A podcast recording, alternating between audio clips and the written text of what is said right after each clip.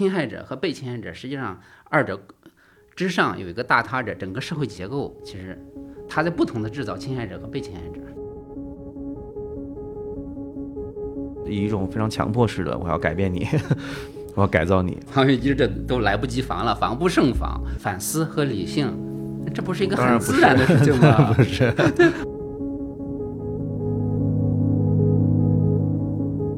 最高级就是你可以牺牲自己的生命，它是一种超越自我主义的一种体验。现实中为什么那么多人没有理性？到底是怎么造成的这一点？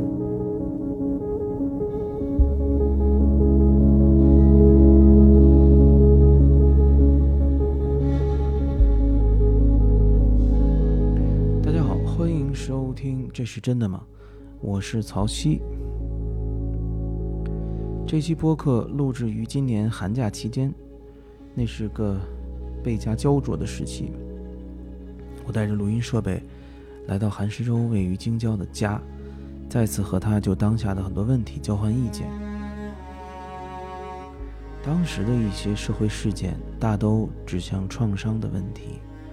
这也是过去一段时间我们共同的关注。相比我在学习的创伤作为一种心理生理的概念，十周关注更多的是作为文化概念的创伤。文化与个体当然也无法分割开，所以我认为我们两人共同关注的领域，可以为你带来一些新的思考。这里是《这是真的吗》，我是曹曦。你可以在苹果、小宇宙、喜马拉雅等平台上听到我的节目。下面是我和中国转型问题观察者韩石洲的一次聊天儿。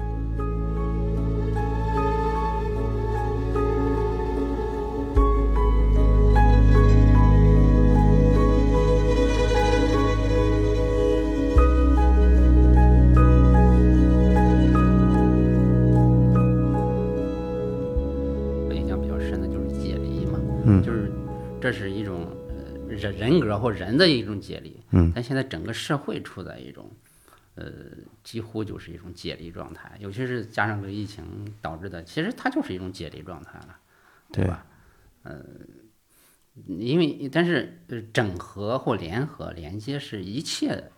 的基础，是健康的基础，发展的基础。是，对吧？就是解离，呃说明我们已经到了一种呃一种一种向下行的一一一一种底部状态了。我我是这么看解离的。解离，我觉得一一一直我我比较，它是一个防御机制，我认为，嗯，它主要是在从个人的心理上是个防御机制，就是说这个东西我看的太多，我不能老看这个东西啊，啊，那肯定对吧？所 以所以它有一个。可能一开始有意识的，但后来就变成无意识了。嗯，就是开始一旦遇到这样的状况就，而且我觉得它特别有切身感，因为大部分我们在网络上读到的新闻啊，是比较近的。嗯，就比如从原来那个很早零几年那个彭宇那个案子，嗯，扶老扶老人的那个，他其实从文化上、从身体上离中国人非常近，嗯，对吧？你一个社会怎么面对老年人这个群体，意识形态怎么教导我们的？然后，但是你街上是很容易遇到这样的事儿的，嗯，所以我觉得那个解离主要还是防御机制，但它一旦辐射到一个社会层面了，嗯，呃，就就我觉得就比较复杂，嗯，对，它就不是光光是一个。比如说我们说啊，社会在倒退，然后大家都解离，也好像也不是这么简单。嗯，啊，他甚至因为你解离还是要关注他的，你是要看到这些新闻的，对吧？嗯，然后你主动选择，嗯，呃，包括就最近这个事情，好多人说，呃，我不敢看那个呃那个他的遗书啊，然后我就说有什么不敢看的呀？嗯，我我不是特别理解有什么不敢看的，就我能理解看完以后很难受，嗯，对，但我不是特别理解，就是你你不知道他写了什么，然后你说嗯我不要看这个东西，他其实就非常明显的在解离。啊，对对对，他不敢看，我觉得还有一种，他可能看到别人说表达了看过之后的某些某些也感受，也有然可后能变得不敢看了。对对对，但他同样也是解离嘛，就是说啊他啊不是一个，很显然他不是一个，嗯嗯，就大家可以单纯吃瓜，说我在这儿就是八卦一下嗯这个东西，他明明知道这个对他会有影响，对，其实这就是一个，呃，真的，其实你看，呃年底这以前一连串的悲剧性的事件啊，而且这个都是，呃，人们都是非常容易感同身受的，或者说切身性的那种、那种、那种冲击。你说破防也好，就冲击你你的内心的，你说防御机制，但是你的防御机制都来不及防了，防不胜防，是就是一种破防状态，是心理破防了，对吧？还这种，嗯，真的，所以说，呃，从大的呃理论上、逻辑上的一种分析和推理，到我们切身的这种体验的啊、这种透不过气来的感觉，只要是你还保留着同情心，嗯，你就会感到难受。嗯，呃，很多人其实，呃，这其实这也涉及到一个很根本的问题，就是为什么有些人放弃了同情心，感受不嗯变得到，麻木了。对，其实这里面也有一种防御机制在里面，对吧？因为他承受不了这个东西，当然因为呃所以说他要变得麻木。当然，所以呃，就就前些年我我我自己我我感受到就是说人对面如何去面对痛苦，很多人其实在面对苦难和痛苦的时候，他就变得麻木，嗯，这是一种防御机制造成的。哎，嗯我只能如此，我才能够幸存下来，才能活下来，变得你说冷漠也好，麻木也好，他是背后他一定是有苦难的，那当然，对呀、呃，但是还有一种人，就是说他能够承受这个东西，直面面对这个东西，嗯，这就是好多这种创作者、艺术家啊或者什么的，对，呃，他要解剖自己，解剖整个给他的那种，嗯、加于他身上的那种苦难的东西也好啊，呃，这就是一种呃主体性人格了，对吧？呃，一对，种这主体是那性个疼痛和止疼药的差别的，啊好多人对还是愿意吃止疼药的，啊，是啊，而且那个其实也不是他个体的，单纯的说是他主动的选择，他其实是一种无法承受痛，其实对那个痛感是不是说没有，嗯，呃，他只是无法超越，所以他一直停留在这个痛感里面。对，他就卡在那之后，嗯他看他他他他看不到希望，他也得不到援手，对，援助，这样的话他他没办法，实际上是孤立无援的状态，然后他实在承受不了，他只能就是把自己那种感受性器官关闭。嗯嗯嗯嗯，我觉得我们基本上这个代际上也是这样的吧，就是我嗯们上一代人其实是挺挺典型的一个这种状态，你经历社会运动非常多，嗯嗯然后你其实是一定不能有任何，就一定不要接触任何这种东西的，嗯，就对一定就是快乐，嗯呃，所以这个特这个，然后导致下，其实我看我自己身上是有的。我觉得从很小长大是很早就学会了要抑制这个痛，嗯不要表达，哭是不对的。嗯，然后从很小就是哭泣是不对，是整体是民族性的，不是那种家庭性的啊就对嗯是民族性的。你只能因为某些个体的事情哭。所以我我当时我老说那个例子，就是那个零八年那个在天安门广场大家去嗯举着蜡烛一块儿哭那种，其实非常就是就是集体治疗一样嗯的，对吧？其实很少有人在心底真正是在想这件事儿，我认为，嗯嗯，它是一种投射，嗯，呃，它是一种被允许的，对吧？是一种那个那一天民族是被允许哭泣的，嗯，呃，但但是其实你你很多是为你自己，对吧？啊，很多是无意识的，嗯。然后我是其实个体上花了很多的时间去能接受这个东西，嗯，当然艺术是个特别好的，就是有他者还是容易一些，嗯嗯，嗯，它有个过程，对对，但大体上，如果大家没有这个东西，没有这个呃工具的话，确实很难。啊、对，它就是实际上就是变成一个呃一个绝对的内循环，嗯，慢慢的变成一个绝缘体。嗯，啊，这样的话，我我们从这个呃大家都讲的这个熵增这这这这个一个封闭系统，它慢慢地就实际上就会内部的一种失序，一种、一种溃散溃败状态。嗯，我关注这个创伤，它不仅是一个呃心理学上的一个概念呢，我想把它变成一个哲学概念。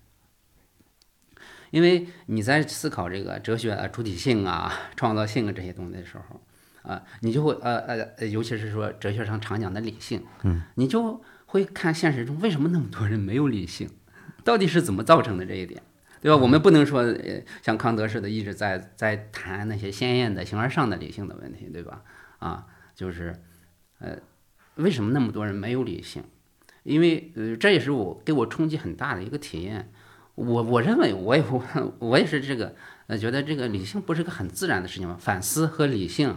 这不是一个当然很不是自然的事情吗？ 不 是，不是，因为他对我真的是，首先我觉得是一个很自然的事情，嗯这样我我也嗯能够理解那些哲人，像康德似的，或或很多那种呃哲学家，他他也会把理性当成一个很自然的事情，因为对他自身是很自然的。他因为他没有看到更多的人没有理性，但是呃，但但不不不，当然他也看到了，嗯就是但是他那个归因不不，我认为不对啊。比如说嗯这个亚里士多德，他认为那个奴隶没有理性，嗯嗯嗯，对吧？他他是把它当成一种自然规定啊，他就是天生是没有理性的啊，他所以说他的奴隶。包括现在呃，其实这个逻辑一直在，就是很多精英主义者啊，把呃啊，就是去说这个庸众乌合之众就是没有理性的，对不对？啊，呃，他他嗯他进一步会把它归因为先天的因素和基因的呀。啊、遗传的呀，啊，甚至是血统论的这些东西，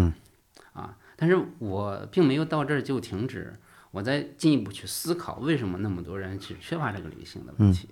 啊，呃，我所以我不认为它是一个呃个人问题嗯，和当先然天问题，当然它是社会造成的。当然，对对对，所以说很多人就是说，就是说驾驭他身上的你说这种伤害的或苦难的体验也好，他会就造成这个他的呃不同程度的麻木或选择性或者回避。啊、但是这些东西久而久之的话，它就会形成一种壳儿，像呃包裹的一个东西，或或者一堵墙。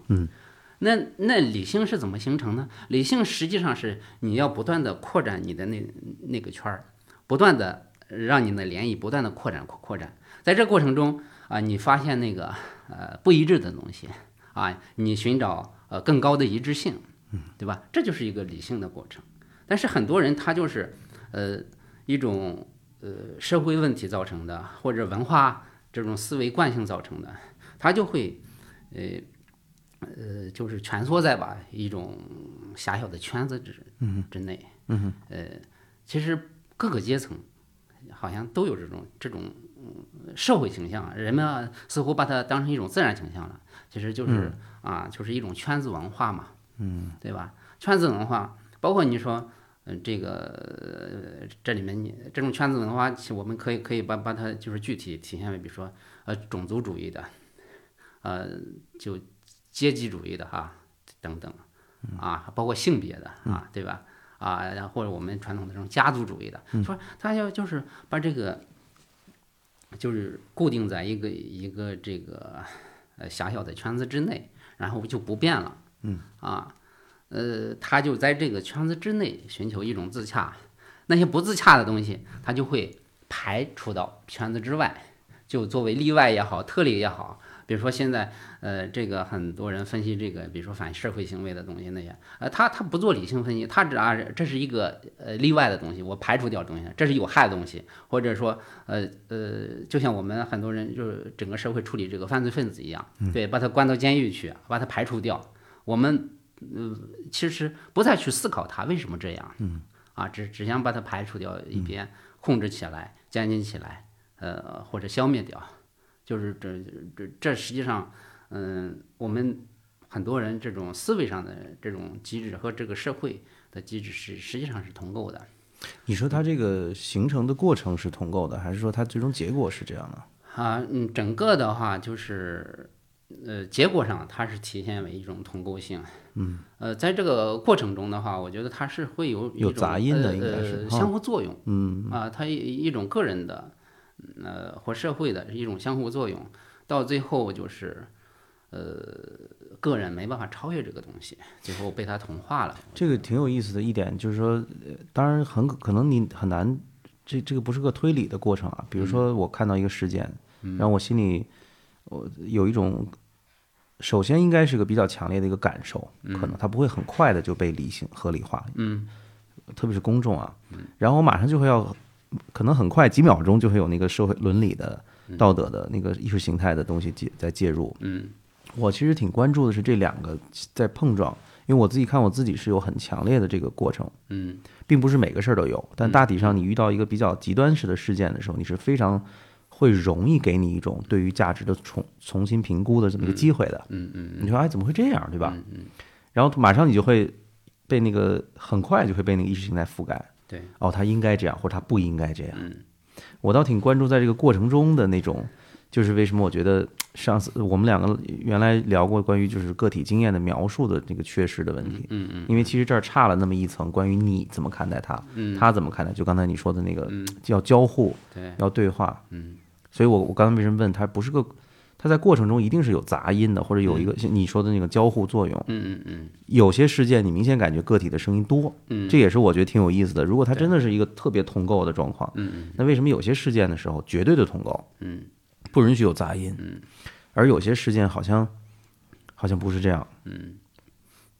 呃，但是我觉得这个杂音也要进一步区分，啊有些实际上是一种，嗯，就是还是同一个水平线上的、同一个 level 上的一种杂音，其实就是大家所谓看到的多元，实际上它是还是一元的，而多种声音实际上它还是同一种范式、同一种模式下的不同声音而已。啊，你如果细究的话，比如尤其是比如说这个东西就呃就可以推到一种二律背反，就是说，哎，呃，主流是这样的，我就反着说，呃，其实我其觉实还得是它强同化了构那个的，东西。对它的嗯一方面是在强化，实际上，呃，它这个东西还有呃一种就是还是在争夺这个绝对权嘛，争夺至上权。比如说，你看像嗯嗯过去讲一元主义，现在讲多元主义，其实我觉得两两者其实是一个东西。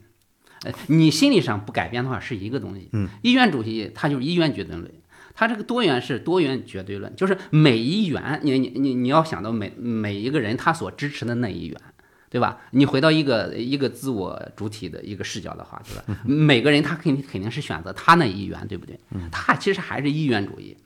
对他他的精神世界来讲，他还是一元主义，他就是相信他自己那一元是至上的，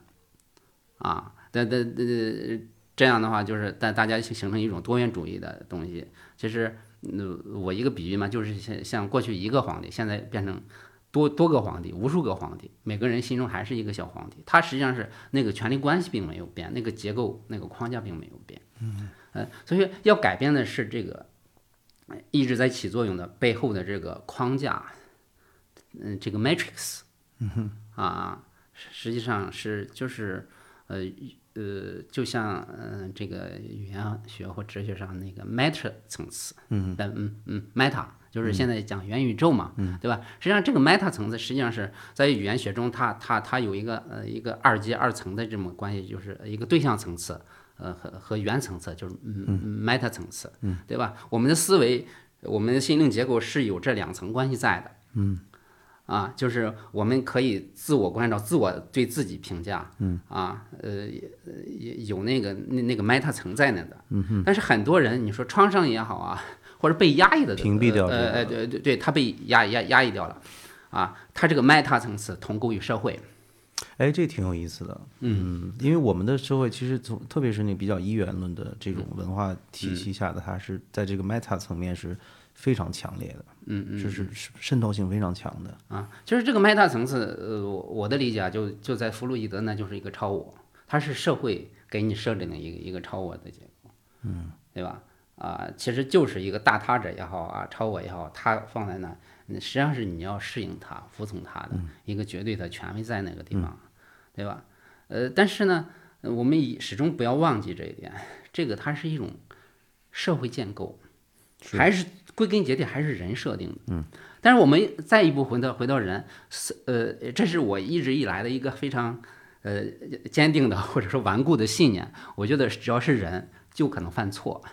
所以，只要是人设定的东西，我就不会把它视为绝对的东西。嗯，啊，我所以说我我在骨子里其实有很强的一种怀怀疑精神的。当然，我不不会滑向这个怀疑主义，对吧？因为我在这种怀疑呃开始，然后一直往前推进的时候，我是在寻找一种我到底要相信什么。嗯但怀疑主义一下子就放弃呃相信的可能性嗯了，对吧？这是两者的区别。嗯啊，我一直在在在这些年来也是在在寻找我到底可以相信什么， 我的命运、我的生命、我的人生到底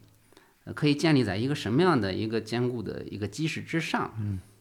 这是我我我我一直在在寻找，在建立的回到那一个东西创伤那个话题，我觉得这值得聊啊。就是说你，你说它不光是个体和心理层面的东西，你希嗯望把它扩展到哲学、嗯、修辞或者文。首先，我认为是文化社会层面的嘛。嗯嗯，那你怎么你是怎么做这个思考？这个过程是怎么衍生出来的？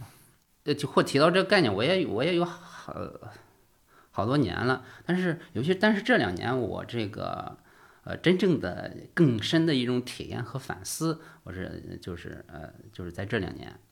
嗯，我觉得还是从这个生命体验来思考的，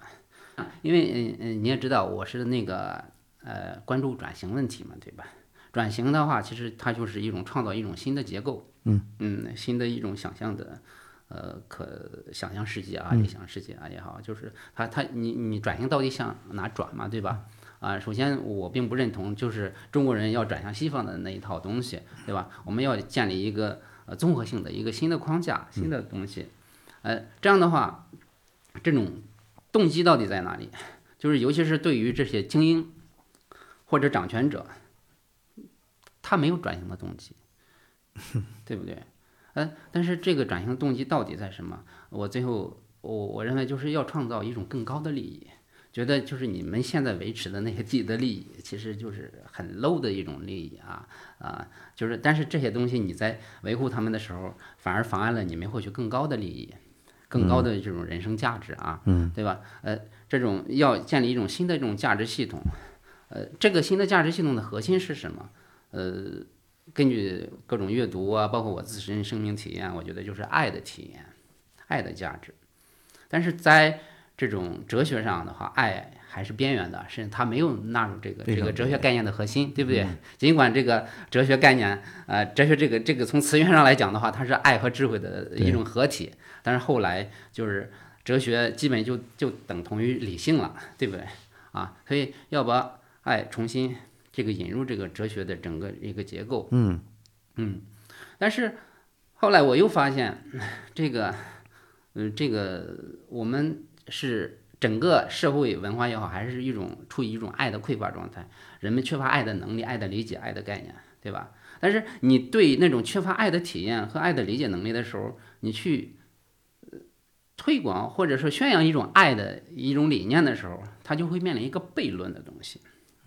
对吧？呃，他他没感觉，你你你你你就有点儿这个夏虫不可语冰的那种啊、感觉感受，对吧？就是不就很多的你你宣传一个新的东西的时候，呃呃，推动一个新的理念的时候，其实都会遇到这种体验。嗯啊、那我就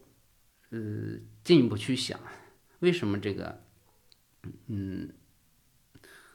就是像我反思理性一样，呃，因为对我，我觉得这是一个很自然的东西。为什么很多人他他缺乏这种 sense 啊啊？包括这这种我自己的这种呃这个体验，包括这种爱情体验啊、家庭体验也好，我觉得这里面其实在不同层次、不同角度都被这种呃一种在破坏呃你的这种嗯向美好。呃前进的这么一一种动机也好啊，体验也好啊，这好像真的是一种你每个方向都会向你呃不知什么时候就射来一箭的那种感觉。你说的是我我澄清一下，就你说的是，当你在追求这个爱的体验的过程中，嗯，在不同的层面，不光是家庭，有社会文化、对嗯对政治、意识形态，对，让物理有的时候是可能是物理方面的，嗯嗯，对吧？嗯，呃的，你说的是受到这种破坏是破坏你的那个体验，是吗？呃或者追求，呃，对他他这个既破坏你的体验，又破坏你的追求，因为这个爱的东西，呃尤其是它不是一个个人主义的东西，呃对不对？它涉及到他者嗯和他者的关系中才能产生这种体验，对不对？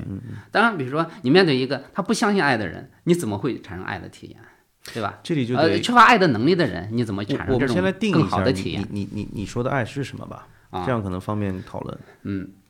呃，在我的理解中的话，就是爱，当然了，每个人都有不同的爱的体验啊，对吧？啊、我我想嗯说的是，它这个爱的概念层面的一一种呃理解，就是它是一种超越自我的一种体验，它能够激励你超越自我，甚至呃为你你这个爱的关系，做出呃一定的牺牲，嗯最高级就是你可以牺牲自己的生命，它是一种超越自我主义的一种体验，嗯嗯嗯，它会呃呃呃对呃这是一个方面，另外它会激励你，激励你变得更好，呃，因为你在爱的关系中，嗯，你如果就是说，呃，觉得哪里，呃，这样讲吧，因为在呃这种真实真正的爱的关系中的话，它呃其实相互就产生一一种，你说要求也好也什么，它但但是这种要求不是强加给你的要求，是你一种内生的要求啊、你想给予对方更好的一种回应，更好的对待，对吧？你这会就就就希望自己要变得更好啊，而且你会似乎有一种源源不断的一种动力和能量再去做这个事情。这种动力和能量是在你是不不是在你之外的，是在你内在的，对嗯，但它产生的是这种超越性，是向外的，对，像太阳一样，嗯，对对对，其实实际上我们的一个比喻就是，它就是你内在有火，嗯啊，而且我进一步来讲的话，就是呃我们讲这个爱与智嘛，就是它的比喻就是智一般是光明，对吧、光，呃，其实那个火就是那个爱，你你心里有火，你不停的有那个火苗在发光发热，理解？嗯嗯。OK，你继续说那个破坏，啊，对呀、就是因为它是爱是一种关系，对不对？呃呃，这不是你自己能够去决定的事情，啊，对吧？你即便你是一个完美的人，但是没有一个呃一个是相对的啊，呃呃，就是一个呃至少是差不多的呃这么一一一一个他者的话，你是不可能体验爱的。对吧？是体验到真正的那种爱的，你或者说你呃，顶多是呃，体验到一种柏拉图主义的爱 啊，是它实实际上是没有真正的一一一种人人作为他者的这么一种属于属人的爱的体验的，嗯啊，对这吧？嗯两个也是要区分的哈，就是属人的爱和一种概念性的对那种对爱对比如说我就单纯的发光发热，我我热爱生命，热爱这个啊啊宇宙，它它仍嗯然是在有这个爱的层面的，对吧？你说那种内在的那种生命力、嗯能量以及那种渗透性，就它一定会感染身边的人。嗯啊啊嗯但它和比如说你有一个具体对象，一个孩子，一个人，呃，本质上它因为那个物理性在嗯体现的非常强烈，那还是不太一样啊的。对，不太一样。我觉得两者区别是在这样的话，因为你爱具体的人，而且这种相互的反馈。呃，刚才我们说到这个能量的来源的问题，你如果单纯的一种柏拉图主义的爱，你爱抽象的更广阔的东西，没有一种具体的东西的话，它是一种单向的，你迟早会枯竭的。我觉得人人我们一定要认认认识到因为我人们是有局限局限人，性嗯我们不是神，我们不会说啊，对吧？我们人是人，我们需要一种啊，呃，一种循环，来自于他人的爱的一种反馈的东西，嗯啊啊，对吧？呃，如果没这个东西，实际上，嗯嗯，这个这这个单向的爱 是是肯定会枯竭的，呃，它不可能持久，呃，它它一定是需要一种循环性的东西，嗯，也就是说，你爱他者的话，呃，这也一定需要他人给你一种爱的，呃，回应和爱的反馈，这形成一个循环，嗯，你说阴阳循环也好，阴阳鱼的这么一呃一种双人舞的这么一种结构也好，对吧？啊，它是需要这个东西的，嗯啊，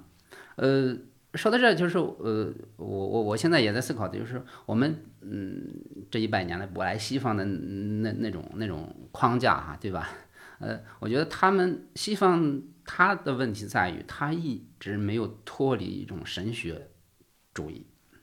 没有脱离神学结构。他在这个主体性的时候，他还有这个神学主义的，或者说上帝的倒影式的呃这么一种残余在里面，他没有真正的回到人本身。这我也认为是这个西方的这种理性主义，呃，这个他们需要需要你说呃呃改进的或者需要完善的地方嘛。呃，回到你刚才说那个破坏性，就是你说这种，我们现在定义了爱，然后、呃那个西方那个，我觉得也值得讨论一下。它嗯它，因为它也是有进程的，它不是绝对哎，的。是，嗯呃，但是你刚提的，我还挺感兴趣，你说那个破坏性，嗯。或者不知道抑制、阻止，呃，就是我觉得这个破坏性的话，其实就是说你没有得到你所反需要馈的反馈。 OK OK，嗯，明白。对。那这个是怎么联系到创伤上面的呢？我觉得这个就是说我们缺乏爱的这种主体啊，就是说我们缺乏这个爱的主体，就是这种主体就是它缺乏体验，嗯呃，这个想象和信仰的这种能力啊，缺乏这种主体性的时候啊，到底是什么造成的？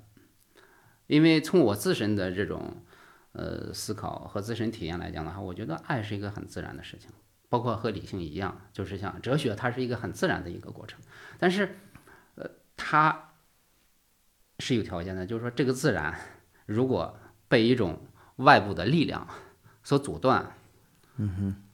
哼，或者说压抑，嗯他就得不到自己的良性的一种成长和发展。就像比如说我们一一个种子，对吧？它在成长过程之中，它呃这个发芽、呃出枝、成长，对吧？它如果呃缺水、缺肥，或者说遭遇狂风暴雨，它就不能健康的成长成它自己这个种子中所隐含的那那一个这那个完成的状态。哼，明白。啊所以你你希望的是，比如说有一种其他的结构来代替这个这种，是它是一种促进性的结构，不是一种抑制性的。嗯，因为我理解，基本上，呃，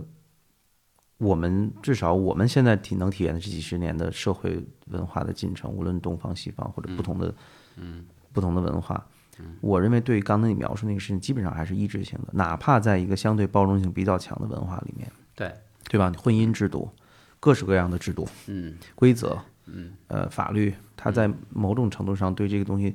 绝对不是说像种子那样的促进作用，不是对阳光和水。对的，呃，所以说这就是涉及到我们要反思我们整个的文明的架构的问题。嗯，呃，我前面也写文章说这个，呃，这个，呃，自轴心时代以来的我们这段文明应该是到头了。嗯，对，我们要回到，就是说我们的开始的地方，重新思考我们人之为人到底意味着什么。我们要重新建立一种有利于人之为人，人成为人。人的生命之中有太阳、有爱的光照的、有爱的温暖的这么一种人生的历程啊，一要要要建立这么一种嗯有营养的啊促进性的一种文明的一种结构。我能试图联系的，就当你因为我我一直觉得，你看那个种子这个，我们老特别爱用种子这样的那个修辞，对，就是在很多很多的语境中都用，嗯，呃，它必然是首先它是一个自然的东西，嗯然后我们又是自然的一部分，嗯但是我们又过度的被文化社会规训，嗯，然后有很强烈的结构在我们的意识层面里面，所以其实几乎很难像种子一样生长，嗯，它几乎像是我们，你也很难说是嫁接的，它也不是完全是过度的外部的那种，就是给你按照那样的，因为即便那样生长出来，它仍然是一个长熟的一个果子，它仍然会会，而人好像不是，很多人你到了，特别我接触的很多年轻人到了一定年龄，真的就是匮乏了，他到了这，你就发现他。他很难再往上再走那那样的，而相同的环境下，可能另外一个人到了这个同样的年龄，发现有无限的可能。嗯嗯种子好像还不太是这样，它有一种很奇怪的生物界的一种推理，嗯，可能它自身意识不到，嗯，但它本质上背后是有这个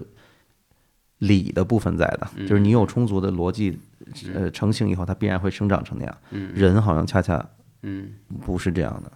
啊，对，呃，这就是说，在这个生长过程中，创伤创伤的位 置嘛，它它的作用嘛，对吧？人承承承受了创伤之后，他就会，嗯，这个变成和他原来想要成为的，呃，或者说，呃，这当然这个想要是他无意识的啊，这个种子的这种驱力啊，所推进他，嗯，呃，可能成为什么样子的，嗯，啊，就是会打破那个东西，啊，就会丧失他自然自自身的韵律。啊，就是被带偏了节奏嘛，等于是啊，对，没错，我我就是这么，我对创伤整个的一个看法。我为什么对这个东西感兴趣？因为嗯它实际上跟呃，就你怎么看待世界和自我是有关系的。嗯它实际上是重塑了你的一个世界观，在一定程度上嗯，对它不完完全全是你经历了什么，嗯，对，肯定是，就是这件事情它背后有一个结果，它有一个印记嘛，嗯在你的看世界的方式上，它和意识形态在一定程度的作用是一样的。对，像艺术在一定程度上跟意识形态作用其实也蛮像的，嗯它有一个虚拟和现实之间的一个界限。啊对，其实我们其实也可以进一步区分不同的艺术或不同功能的艺术，对，对嗯对对，当然，当然，当然，就是也也有向向向善的艺术和向和制造破坏性的， 嗯当然有，对对对，对吧？希特勒非常热爱热爱这个交响乐，对吧？你经常会看集中营里经常放交响乐，嗯对它也是艺术。对，呃，但是那个创伤的那种，呃我感兴趣的点，它背后其实的确有一个辐射性。就当你一个人很难以一种，这也是我这几年的一个一个也有主观的体验，也有思考的过程。就是当一个人很难，你就发现他非常难看到你，就是他面眼前的这个东西，嗯无论这个东西是什么。你，然后你就试图，当你特别热爱这个人，或者你希望跟他的关系能让人有连接的时候，你就特别想说服他。嗯当你说服他的时候，当你发现无果的时候，他就会产生你反向的一个创伤性体验。嗯因为特别是不同的人啊，像我，我觉得跟成长的环境啊、嗯认知都有关系。我一我这是我可能个体经验中特别需要学习的。嗯就我还是比较希望说服他，嗯就我希望我希望以一种非常强迫式的，我要改变你， 我要改造你，嗯呃，然后我就你就发现你你你就会很你就会生闷气，嗯你就会有强烈的那个内在的那种被否认或者被忽略的感受。嗯，这个是我长时间来的遇到的一个很大的问题，所以我就开始思考啊，那一个人为什么会产生这样的东西？嗯因为我也是一样，其实是一模一样的。嗯嗯，我跟他在那个特殊的状况中其实没有任何差别。嗯，只是我，然后我自认为我能看懂现在的状况。嗯，比如我们共同面前面面对的状况。嗯，但我其实又看不懂。嗯，因为在我这儿也有这么一层，嗯，这个薄膜。嗯，所以我就开始对他感产生兴趣，就觉得哦，我的确认为它不是一个个体经验的事儿。嗯，它自然，因为你所有的叙述的东西都是从个体经验出来的嘛。但它也是辐射出来的一种社会现象吧。嗯特别是疫情，对，那我们也这样就有必要，我们探讨一下什么是创伤，嗯，或者说怎么去界定这个概念，嗯，呃，这是我近来一直在思考的东西。当然，它也有很多的层面和角度去界定它，对吧？我我我呃，的确像你刚才所说的，就是的确它它肯定是一个涉及到自我与与他者与外在关系的一个层面，嗯，就是。就是它会造成创伤，就会造成它实实际上是一个自我认同问题，它会它其实呃它会造成你的这个自我认同障碍，呃没错，嗯，对，呃，他他呃这种创伤经验，呃，或者说呃损害吧，他反过来，他并不呃这肯定不是说一个纯粹的一个物理体验，呃和身体体验的问题，它是一个是精神体验，创伤是一个精神问题，啊，呃，咱举一个例子吧，比如说咱就说这个，呃，呃其实现在也发生很多的就是性侵问题，嗯，呃，比如说对呃这个有些女孩儿。它它它不仅是一个一个物理事件，它实际上是对于它整个的一个一个变成一个评价问题了，对吧？它呃变得就是说无法再在这个社会评价结构中容身了，啊，呃，嗯这样的话，它实际上是它变成一一个双重事件，它是一个二阶问题了，变成对啊，一个自我然后社会问题，嗯，对吧？呃，当然，呃呃，如果你个人就是能够超越这种社会评价或者道德评价的时候，你你可能就不至于造成创伤，嗯，这这种精神创伤这。个嗯对，对啊，当然它是是一个伤害事件，嗯，这是这是肯定的，但是它不会造成心理创伤，嗯，呃，那这个时候，但是很多人，大多数人他实际上是没办法超越这种社会和道德评价的，嗯，啊，那所以说我们在处理创伤问题的时候，其实主要的呃焦点应该是我环们境怎么去思考和反思或改变这个社会的道德评价的问题？如果这个社会道德评价对于比如说这个强奸问题啊啊呃这个性侵问题这个啊，如果不会把它道德化、人格化，呃呃的话，这种因为这个事件本身所引发的这种创伤就会大大的减少。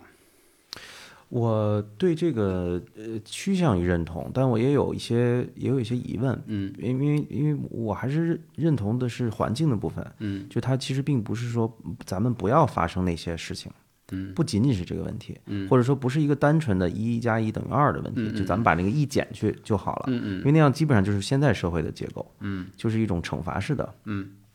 我仍然认为，呃，当这个事情发生之后，环境怎么看待它绝对是重要的，对，但是不是说当环境有一种相对来说比较包容的、宽容的、理解式的，嗯它一定就会避免这个。我现在不是特别的确定，嗯我觉得它有很多在个体经验上的呃差异。嗯我比如举例啊，比如我们现在的环境其实还是蛮多相比较之前吧，嗯去关注这部分工作的，嗯特别是修复性质的，嗯各式各样修复性质的呃这种环境，你都是还是比较容易找到的。嗯嗯但是它是否真正就能制造一种呃更好的结果，我不是特别确定。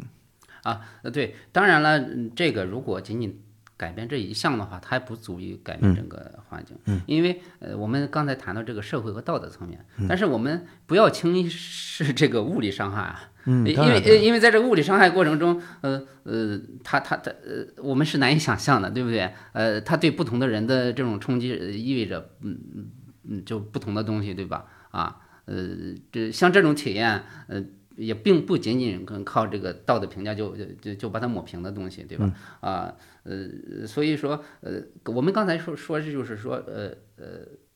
这这个发生之后，我们怎么去呃对待这个问题的时候，嗯对吧？当然，我们进一步来讲的话，我们更重要的还是要避免发生这种侵害事件的问题，而这就涉及到整个的我们这还会回到前面，我们整个的这种文明架构的重这重构的问题，嗯，啊，我们要最大可能的是消除这这些东西，嗯，我们如果这个就是嗯呃一个更公平。呃呃，这个更每个人值得之间得到尊重，啊，呃，充满爱的一种环境，这这这些侵害的东西，它它应该是会减少的。实际上，我们再进一步讲的话，这种侵害者本身，呃，其实他本身也有一种创伤在里面了，对吧？啊，他实际上也，呃，侵害者和被侵害者，实际上二者之上有一个大他者，整个社会结构其实它在不同的制造侵害者和被侵害者。对，啊，我们所以说我们要改变的整个社会结构，对吧？这个结构改变了，呃，这种侵害者和被侵害者的这种、呃创伤土壤，嗯，消失之后，嗯这些东西它它就会，咱不不说绝对的吧，但但是这种是结构性产生的这些东西它就会消失的，嗯，而且这个哦，我们进一步来来来这个呃说到爱的问题，对于这个侵害者本身。实际上他是他是一种，他是他是一种创伤者，或者说他是没有爱的能力的人，嗯，所以说他只能通过这种暴力的方式想获得这个东西，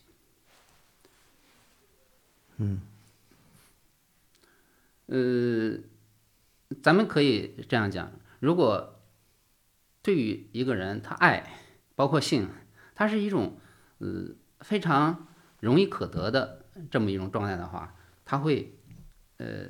去做这种事情嘛？呃，当然了，这个我们也看到有一些，比如说他是一种处于一种成瘾状态，呃，就是就就把这个侵害，虽然他不缺这个东西，但是他把侵害当成当当成一嗯一种嗯嗯嗯怎么讲呢？就是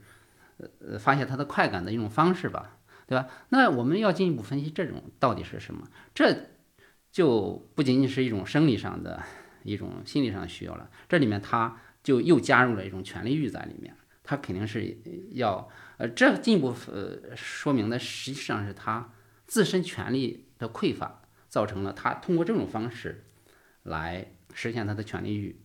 当然，这个权利匮乏是相对的，呃，有的处在这种高层地位的人，他他同同样会进行这种方式，因为他对他自身而言，他是匮乏的，嗯并不是呃与与与那些没远远没有权利的人，呃是是匮乏嗯的。所以说，他这个匮乏实际上是相对于他自身的一种需要和欲望而而而产生的一种匮乏。嗯，这个这我我为什么皱眉头？啊就是我觉得我觉得还是挺挺复杂的，就是说，嗯，对，肯定嗯是，对，因为因为因为我比较关注的，比如在性侵的整个这个这个这个领域里面，嗯，其实呃除呃，他我更关注他日常的行为，因为他非常非应我理解他应该是蛮普遍的，嗯而且这种普遍的并你并不是说你非得强奸一个幼女才构成性侵，嗯还有一些是比较难说清楚的，非常模糊的。嗯呃，我一直对这个比较感兴趣，因为实实际上它是一个双方在一个对于当刻的那个语境的理解嗯产生了一定的差异。嗯在事后又产生了双方对于这个语境的一个不同的叙述。嗯我对这个特别感兴趣，嗯，因为其实它也是人，或者回到你说那个爱的问题，嗯或者理解的问题的一个挺，我觉得挺挺有形的一个比喻。嗯，这是比喻也是特别特别集中来来说明这个对事情的么一个，这就是因为么它一其实个嗯就是比喻缺乏一种爱和理解，或者我们不在一个同一个这个系统里面。我经常举的例子就是说，你很难，除非你像一个 清教徒一样的去保持界限，嗯你非常难避免，呃，处在类似这样的一种不太能说清楚的状况中，嗯，或者这我能能能理解，你就其是实它这个东西其实就是微妙性，这是这对是最微妙的地方，对，啊，而且他在同一时间、同一地点，如果换了一个不同的，就是不同的对象，嗯或者换了一个稍稍你稍稍你扭转一点点的一个元素，嗯一下就没了。嗯所以那这件事就是构成了一个非常麻烦的问题。嗯， 就是你说的，因为社会，我我比较认同，就是说社会，首先我们把这件事情不要变成一种。呃，绝对化的一个、一个描述方式，这个可能就要经历非常非常多的动荡，很多变化。嗯、但即便我们把那件事解决，就是我刚才说的那种，我感觉这里的难题和困境是这种不确定的，嗯，难以界定的，但又明显对双这个主体构成了不同的影响的，那么它背后是什么？对它，它，它也许你说是权利，呃，或者它也也没有别的东西，没有痛，是那种对于比如说回馈，像你说的对爱的追求，甚至是一种非常扭曲的追求，呃，但这种追求又是从哪儿来的呢？他为什么会对这种那么匮乏，以至于他要去做用这样的方式去追求它？当然了，就是我们谈到爱的话，它有一种神秘性的东西在里面，我们可能没办法完全说清楚它，对不对？对。但是在这个里面的话，呃，我们刚才也提到创伤，呃，在自我和他者关系中的话，就是这个控制是很重要的，就是说能够在微妙之中又有能够保持一种节制和控制。嗯。这种创伤的主体，创伤人格，恰恰是他在这个时候他没有控制。呃，他没办法做到点到为止，恰如其分，对不对？但比如说你你对呃呃这呃呃，咱就说这种平等主体之间啊，平呃差不多的呃能力之间的人所产生的这种事件哈、对吧？发生的这种事件，对吧？就是哎，呃呃嗯，不是经常有人说吗？就是他说 no 的时候，对吧？你能够停下来，嗯，对不对？嗯，对，就是第一就是，嗯、你要有能力、有勇气说出那个 no，呃，对方呢，呃，他也有能力控制啊，节制下来，对吧？呃，我觉得就是在这种微妙之间的话，这同样体现人的这种主体性，控制这种微妙，把握这种微呃微妙，该停的时候停，嗯，当它指是的时候依据什么指？，但它是依据什么来听？它还是现有的一个社会的结构、一个伦理和道德的结构。呃，这个东西其实它并我我认为并不仅仅是这个社会的这种道德结构问题，所以这里面有一种先天的东西在里面。 OK，嗯呃，这样这样讲吧，就是说我们开头讲到这个同情心的问题，我最近也在想这个同情心到底是什么。呃，最近我看到那个亚亚里士多德谈那个悲剧，说是我们呃面对悲剧的时候会产生嗯这个恐惧与同情嘛，嗯，怜悯，对，怜悯、同情，呃呃，这样这个东西就是它到底是什么？啊，首先就是呃呃，就是我看一个说法，就是说，呃，我们是恐惧的是，我我这个将来呃他人的这种事件发生在自啊会己身上。发生在自己身上。嗯，哎，呃这样的话就是说，这呃这种同情或怜悯本身是它是一种无意识的产生的，哦哦，它是无意识产生的。嗯，但是那那我们进一步反思的话，这里面是不是也有一种计算在里面呢？有，对吧？他就是担心他人的苦难会降落在自己头上。嗯，所以说我进一步推理的话，就是我们的无意识，我们的天性之中，它有一种算法。呃，这个也是趋利避害吧？它其实还是没有那么复杂了。啊，对，哎，这种算法的话，我我想进一步说的话，我我呃，我就和我们呃日常说法中那个天算联系起来，我们的无意识它会有一种天算在里面，但是我们这个社会的建构它是人算，是有意识的算，对吧？呃呃，这个人算和天算，我都在我们的心灵之中，嗯，啊，但是呃如果我们人算过度了，我们与这个天算的算法背离了。比如说现在这种资本主义的啊、绩效主义的，或者说呃精致的利己主义的，它它与这个东西背离了之后，它呃它就会迟早会受到这种天算的这种惩罚，啊，天算的清算就是人算不如天算嘛，对不对？你看，呃，我们回到这种日常生活的例子，很多人那种工于算计的人，其实到最后只要是时间足够长，他自己肯定会先害了自己。这个也是涉及到你刚才说那个控制啊，对吧？啊就是因为算计，呃这个所谓的算是它是一个本能的反应，嗯，对，然后它本质上底下底层还是生存，嗯在这生存之上叠加了一个不断的趋利嘛，嗯嗯不断的向我我们认为像我们认为能获得利、利益的这个角度去，嗯，但它嗯每个人在这个角度中都会有一个控制，嗯，那么呃这个跟你刚才说的那个呃那种控制是是是是它它构成的是什么东西呢？不不是伦理和道德吗？或者不是呃不是社会？我我觉得他是，比如说，呃，对于有一一个相对健全的人格来讲的话，他在那过程中，他会，他如果觉得过分，他会有一种不忍，呃，就是同同理，就你说的同理的问题。嗯，对对，一种你说同情也好，怜悯也好，对吧？这就是我们呃日常话一种也说啊，下不去手了，对吧？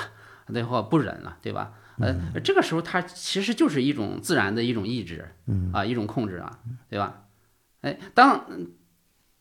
这这，我觉得这个东西其实很重要，呃，呃但是我们 还要回到这个创伤问题，那些创伤的人，他就会把这个圈儿缩小，呃，就就是要砍掉那呃那那些同情心，因为他他犯他他受不了啊啊也好，怜悯心也好，对吧？哎，他慢慢的呃，这个敏感性丧失之后，他变得麻木之后，哎，他那种对于微妙的这种体会和那种恰如其分的控制的能力就会丧失。嗯嗯反过来他就他他就在这种呃这种场景之中的话，呃他就会造成一种嗯悲剧性的后果吧。嗯，其实。呃我们再跳出来看的话，其实他对被伤害者和伤害者都是不利的。嗯嗯嗯嗯，对不对？也也也为什么我们有这个道德和法治的东西？这实际上它是高于个人的一种算法，从社会的角度来的一种算法，嗯、对吧？哎，他就会来补偿、来纠正这这些东西。嗯，虽然也有个别的逃脱这嗯嗯这种惩罚机制，对吧？嗯，但是总体上它还是它是有那个惩罚在那的，就是有说一种这高阶的控制和惩罚机制在那。这这种和他你刚才说的个体生发出来的那种同情、怜悯之间的关系，你怎么看？呃呃，我觉得恰恰是这个，比如说我们的这种正义制度的体系的建构，就是一种呃呃广阔无边的那种呃天算 啊，这种无意识的东西的一种理性化。嗯哼，嗯嗯嗯。那他会不会就是就是会必然产生过度改造？呃，我觉得恰恰这个东西并不是说，比如说我们正义的一种制度啊，正义的这种可能性，呃，并不是必然产生的。我觉得这里面有它的一些偶然性在里面。呃呃，这所以说呃，我也在反思，比如说像黑格尔的哲学，它是绝对精神的一种演进。我呃，包括这种呃，马克思的阶级斗争的啊，将来实现共产主义啊，我认为恰恰区别在于这个，我不认为它是必然的。它它是可能的。嗯，呃呃嗯呃也呃不咱咱咱嗯咱就拿中西这这这种制度眼镜来来讲吧，它分叉之后，比如说呃如果没有这个呃相交的话，对吧？晚清以来呃这种交汇的话，中国可能一直这个王朝政治治乱循环就下去了。对吧？当然了，呃，那可能呢，它它它它迟早也会相交的，因为地球就这么大，他们呃呃 西方的发展，对吧？呃呃，它就会变成这样子。当然，但是如果西方呃，一那个也变成中国式的话，它也是蜷缩在一一隅的话，呃呃，可能永远也不会相交，这也是有可能的。比如说，我们看西方，假如没有古希腊的这个呃苏格拉底、柏列嗯嗯柏拉图、呃亚里士多德的那种哲学啊，包括那个欧几里得那个几何体系的那种方法，对吧？那西方其实它与东方也没有实质性差别。对吧？它整整个就是理性和知识的这种发展，就是造成了一个一个不同的世界。但是你嗯、你想想，这个苏格拉底，呃呃，他也参加过嗯嗯那个伯罗奔尼撒战争，对吧？他如果在战中死掉的话，嗯， 整个世界就不是现在的样子了。不一定哦，或者说他可能晚一点，他会产生其他人。如果他的他的智慧是在在一个正常的人类的演进的轨道轨道上的。呃，但是恰恰它不是正常的。你想想，呃希腊之后变成什么样子？变成罗马的世界，嗯基督教的世界，嗯呃，对人更压抑的世界，嗯，对不对？那那种自然的那种那种理性，它不一定就发展出来了。这个前提是我们认为希腊还是一个，或者说这这个文明还是一个开端的啊，这这是有一个前提的。嗯，它它如果是某个其他文明的末端，嗯，可能就要重新再理解这件事儿了。呃我我我觉得它并不是一个末端开端问题，而是它有一种不一样的东西。嗯嗯嗯，它这个不一样的东西，反正也我觉得很多人也提到了，就是那种呃哲学性的一种思考。嗯啊，当然现在看来它并不完全，还没有呃达到它的最高形式、最完成形式啊。但是这个东西的确是非常有意义的。呃，包括你看那种。嗯，从那发展出来的那种，关键是它那个方法，这种，呃，这个这这种辩证的啊，这种探究的，呃，尤其是最终成为这个欧几欧几里得几何体系的那种功利化方法，啊，呃这呃，这个功利化的一种方法，呃呃，这种形式逻辑的东西，加上后来的那种实验的方法，就形成了近代的科学嘛。嗯，主导这个世界的现在不就是现在这种科学化的一种方式嘛？当然了，它现在又走向了一种极端，变成那种科学主义的东西，又变成科学神学了，嗯这是另外一个问题了。呃，回到还那还那个同理心的事儿，就是说我我我是的确从理论上推理，你觉得这个是有道理的，对吧？就是你刚才描绘的那种那种模式，就我们对他者，而且其实传统意义上我们我们的文化中谈的还蛮儒儒学谈的还蛮多的这方面的嗯东西。那他怎么没办法在现现在我们的这个社会里面去去就是架构进去呢？这种以同情心、同理心作为，就从理论上其实绝对不是说现在才有这些东西，嗯很长时间了，实际上已经，他他是怎么就突然消失了呢？我觉得还是这个现在这种经济之上的这种发展模式，呃，尤其是它变成了一种嗯、呃国家主义的呃来推动的一种，你说呃经济发展吧？你看不单是中国这样的，全世界都是这样，嗯就是经济发展之上 GDP 啊，呃、增长式的，对，增长式的，而呃而且是它是经济增长啊啊，就是强调贸易交易，更多的消费，更多的嗯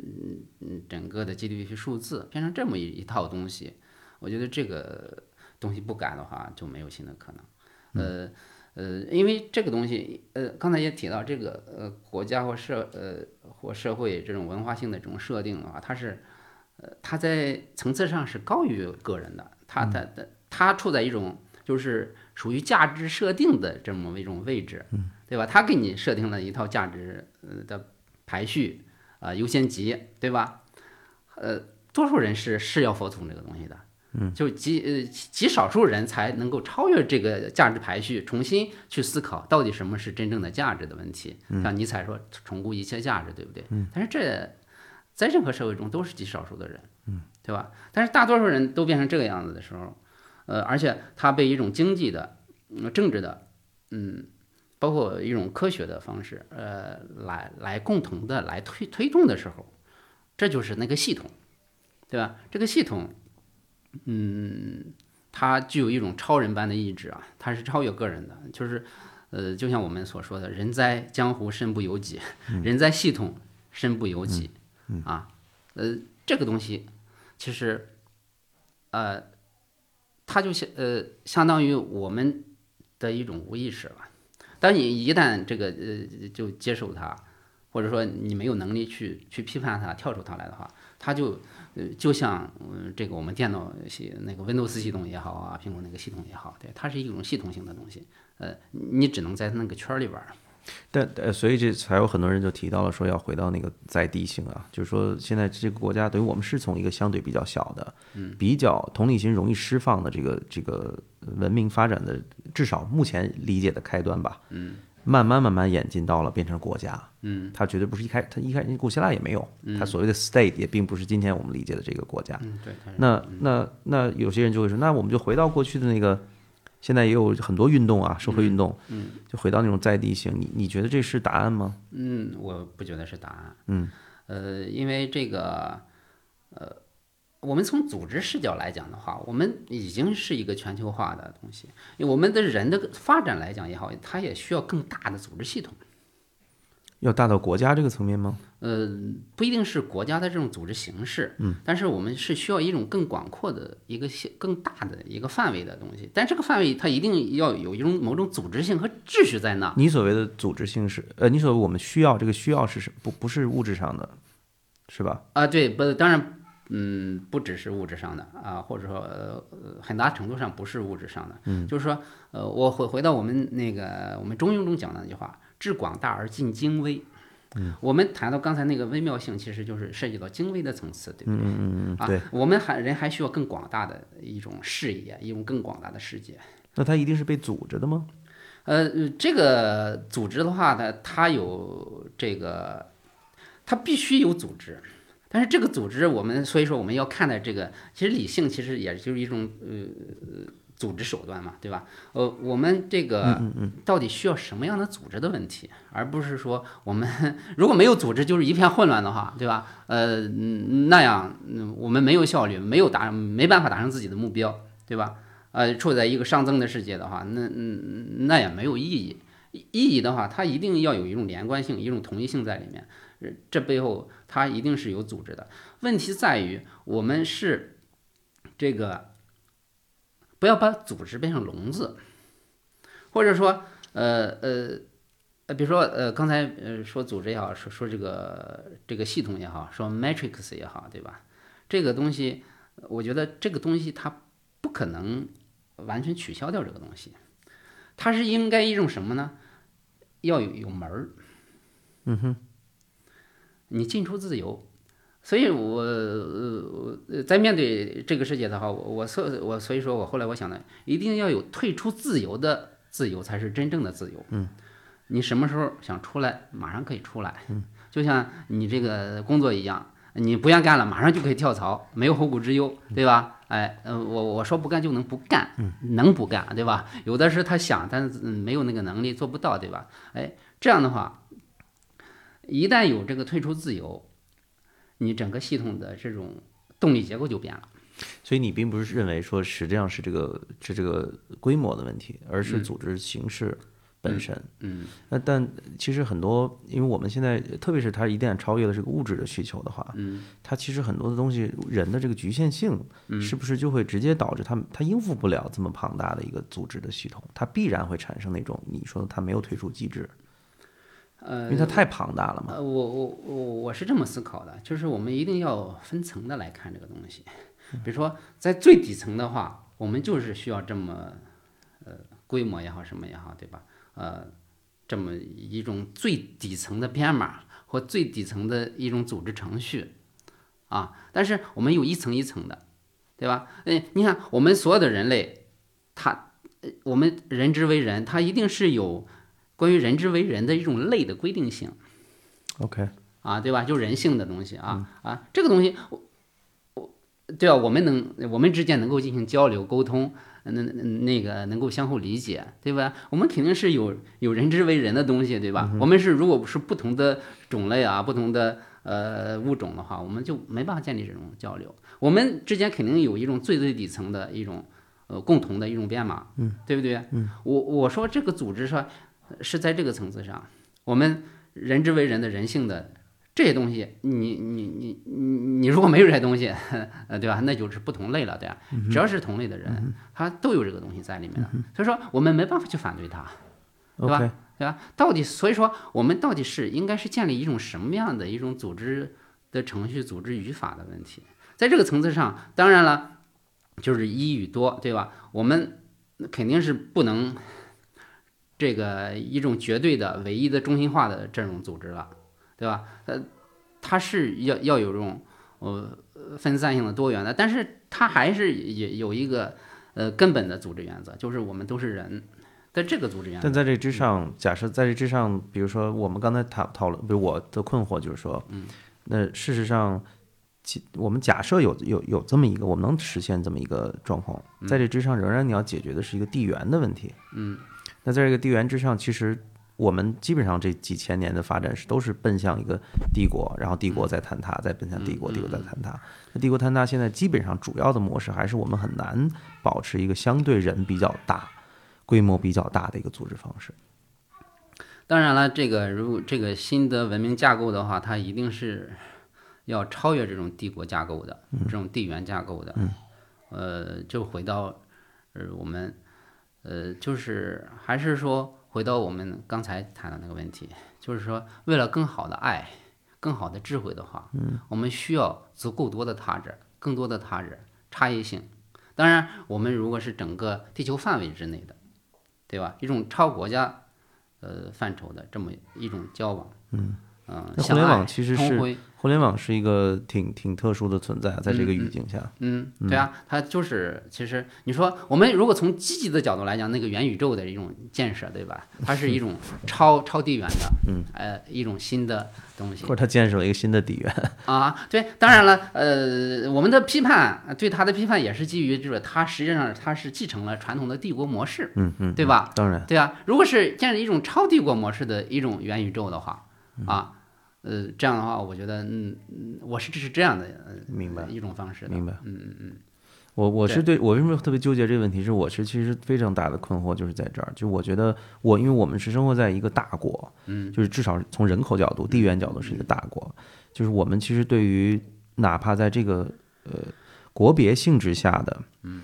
各个地域之间的这种文化交流认知都是非常薄弱的，嗯，嗯非常非常薄弱。你哪怕就跨跨一个几百公里，你马上你就产生很多，绝对不是我们想象中的或者愿望中的那种认同感。然后我觉得很大程度上刨除文化呀、教育啊，嗯，其实它就是有一个人的局限性的问题，嗯，对吧？我们超越不了这个东西，我们很难就是能能跨越到那那那么庞大的一个组织系统中，它有很强烈的一个区别感。呃，这也与这个我们传统的这种组织技术手段有关系，对不对？ OK，啊，现在也刚刚才也提到这个，有了互联网，互联网，对吧？我们的组织能力大大的提升，嗯，对不对？当然了，这它的一个后果就是，呃，就是国家的这种控制能力，对个人的控制能力也是嗯，或者企前所业，未有。嗯啊，这这是我们感到这个这这个前所未有的内卷也好啊，前紧所张未有感嗯的一种一一种窘迫也好啊，呃，一种困兽感也好啊，这是一个主要原因。就是这个呃，因为技术能力的分配，它它不是平等的，对不对？它呃，它它是呃被这个资本和国家的力量所掌握的，嗯对吧？而且它整个算法，哎呦，算了，呃呃，它它它整个背后的这种算法，它是还是传统的帝国模式的一种算法，它是主要是对他人的控制，对吧？还是一种主奴结构的一种算法，嗯啊，这样的话就是，呃所以说我们有了这种技术手段，一种更大规模的这种技术手段，但是它这个没有被用在一种善意的方向上，所以这就为什么我说，就是说，其实呃这个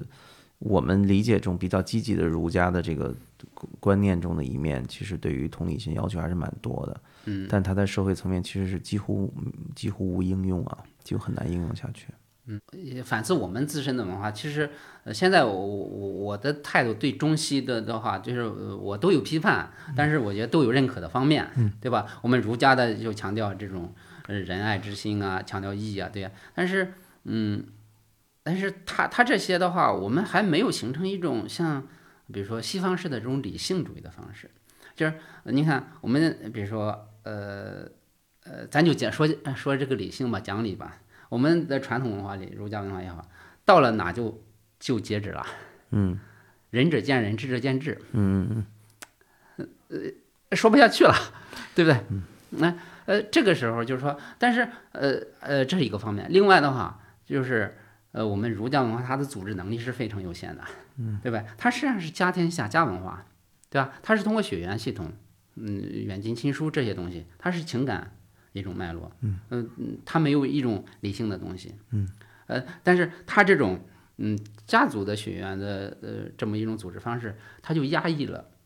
更广阔的组织能力的那种呃语法。嗯，啊，这个有意思。嗯嗯，比如说，你看，呃，我们呃，为什么我还是会回谈到爱？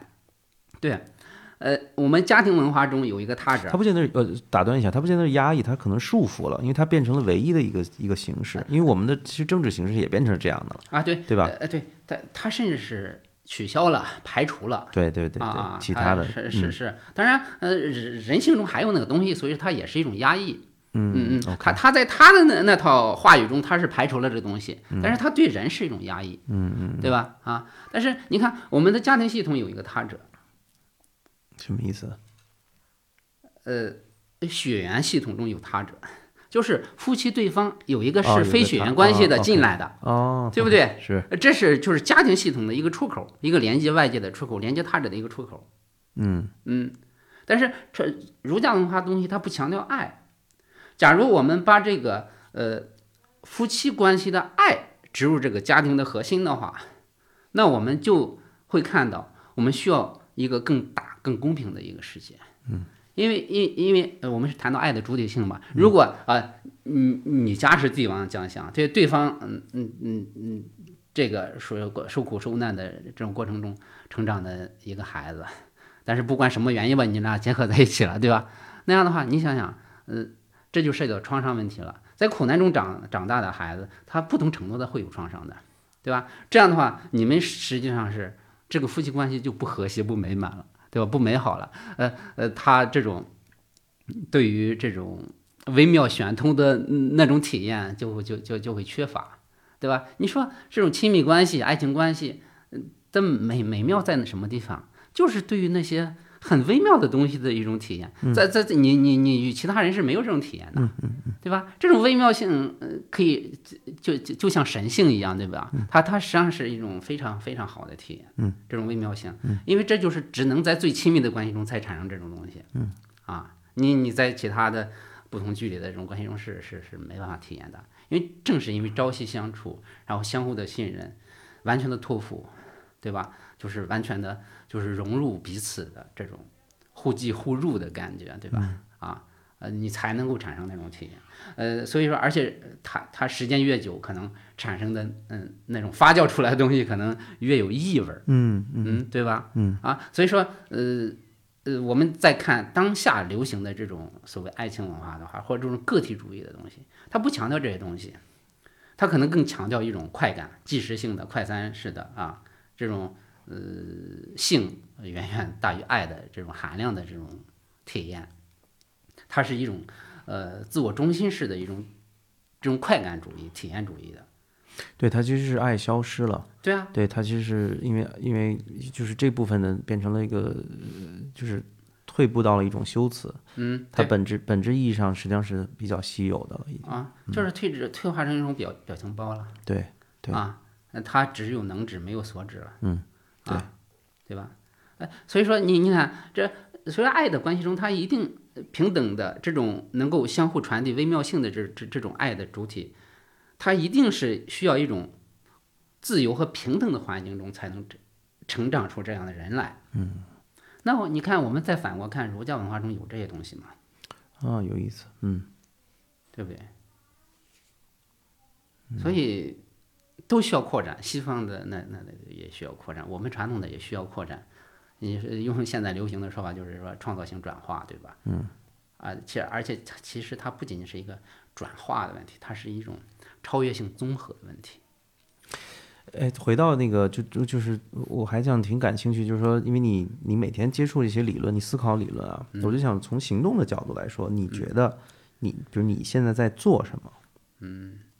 我现在说到这了，也是呃，这个时间精力的问题。其实我一直想做，但是你看带孩子啊，呃，家庭也是也是有有一些困扰问题啊，对吧？也是我这个创伤体验的一个来源。当然，当然，啊啊，对，这个我是想做的，一个是写作，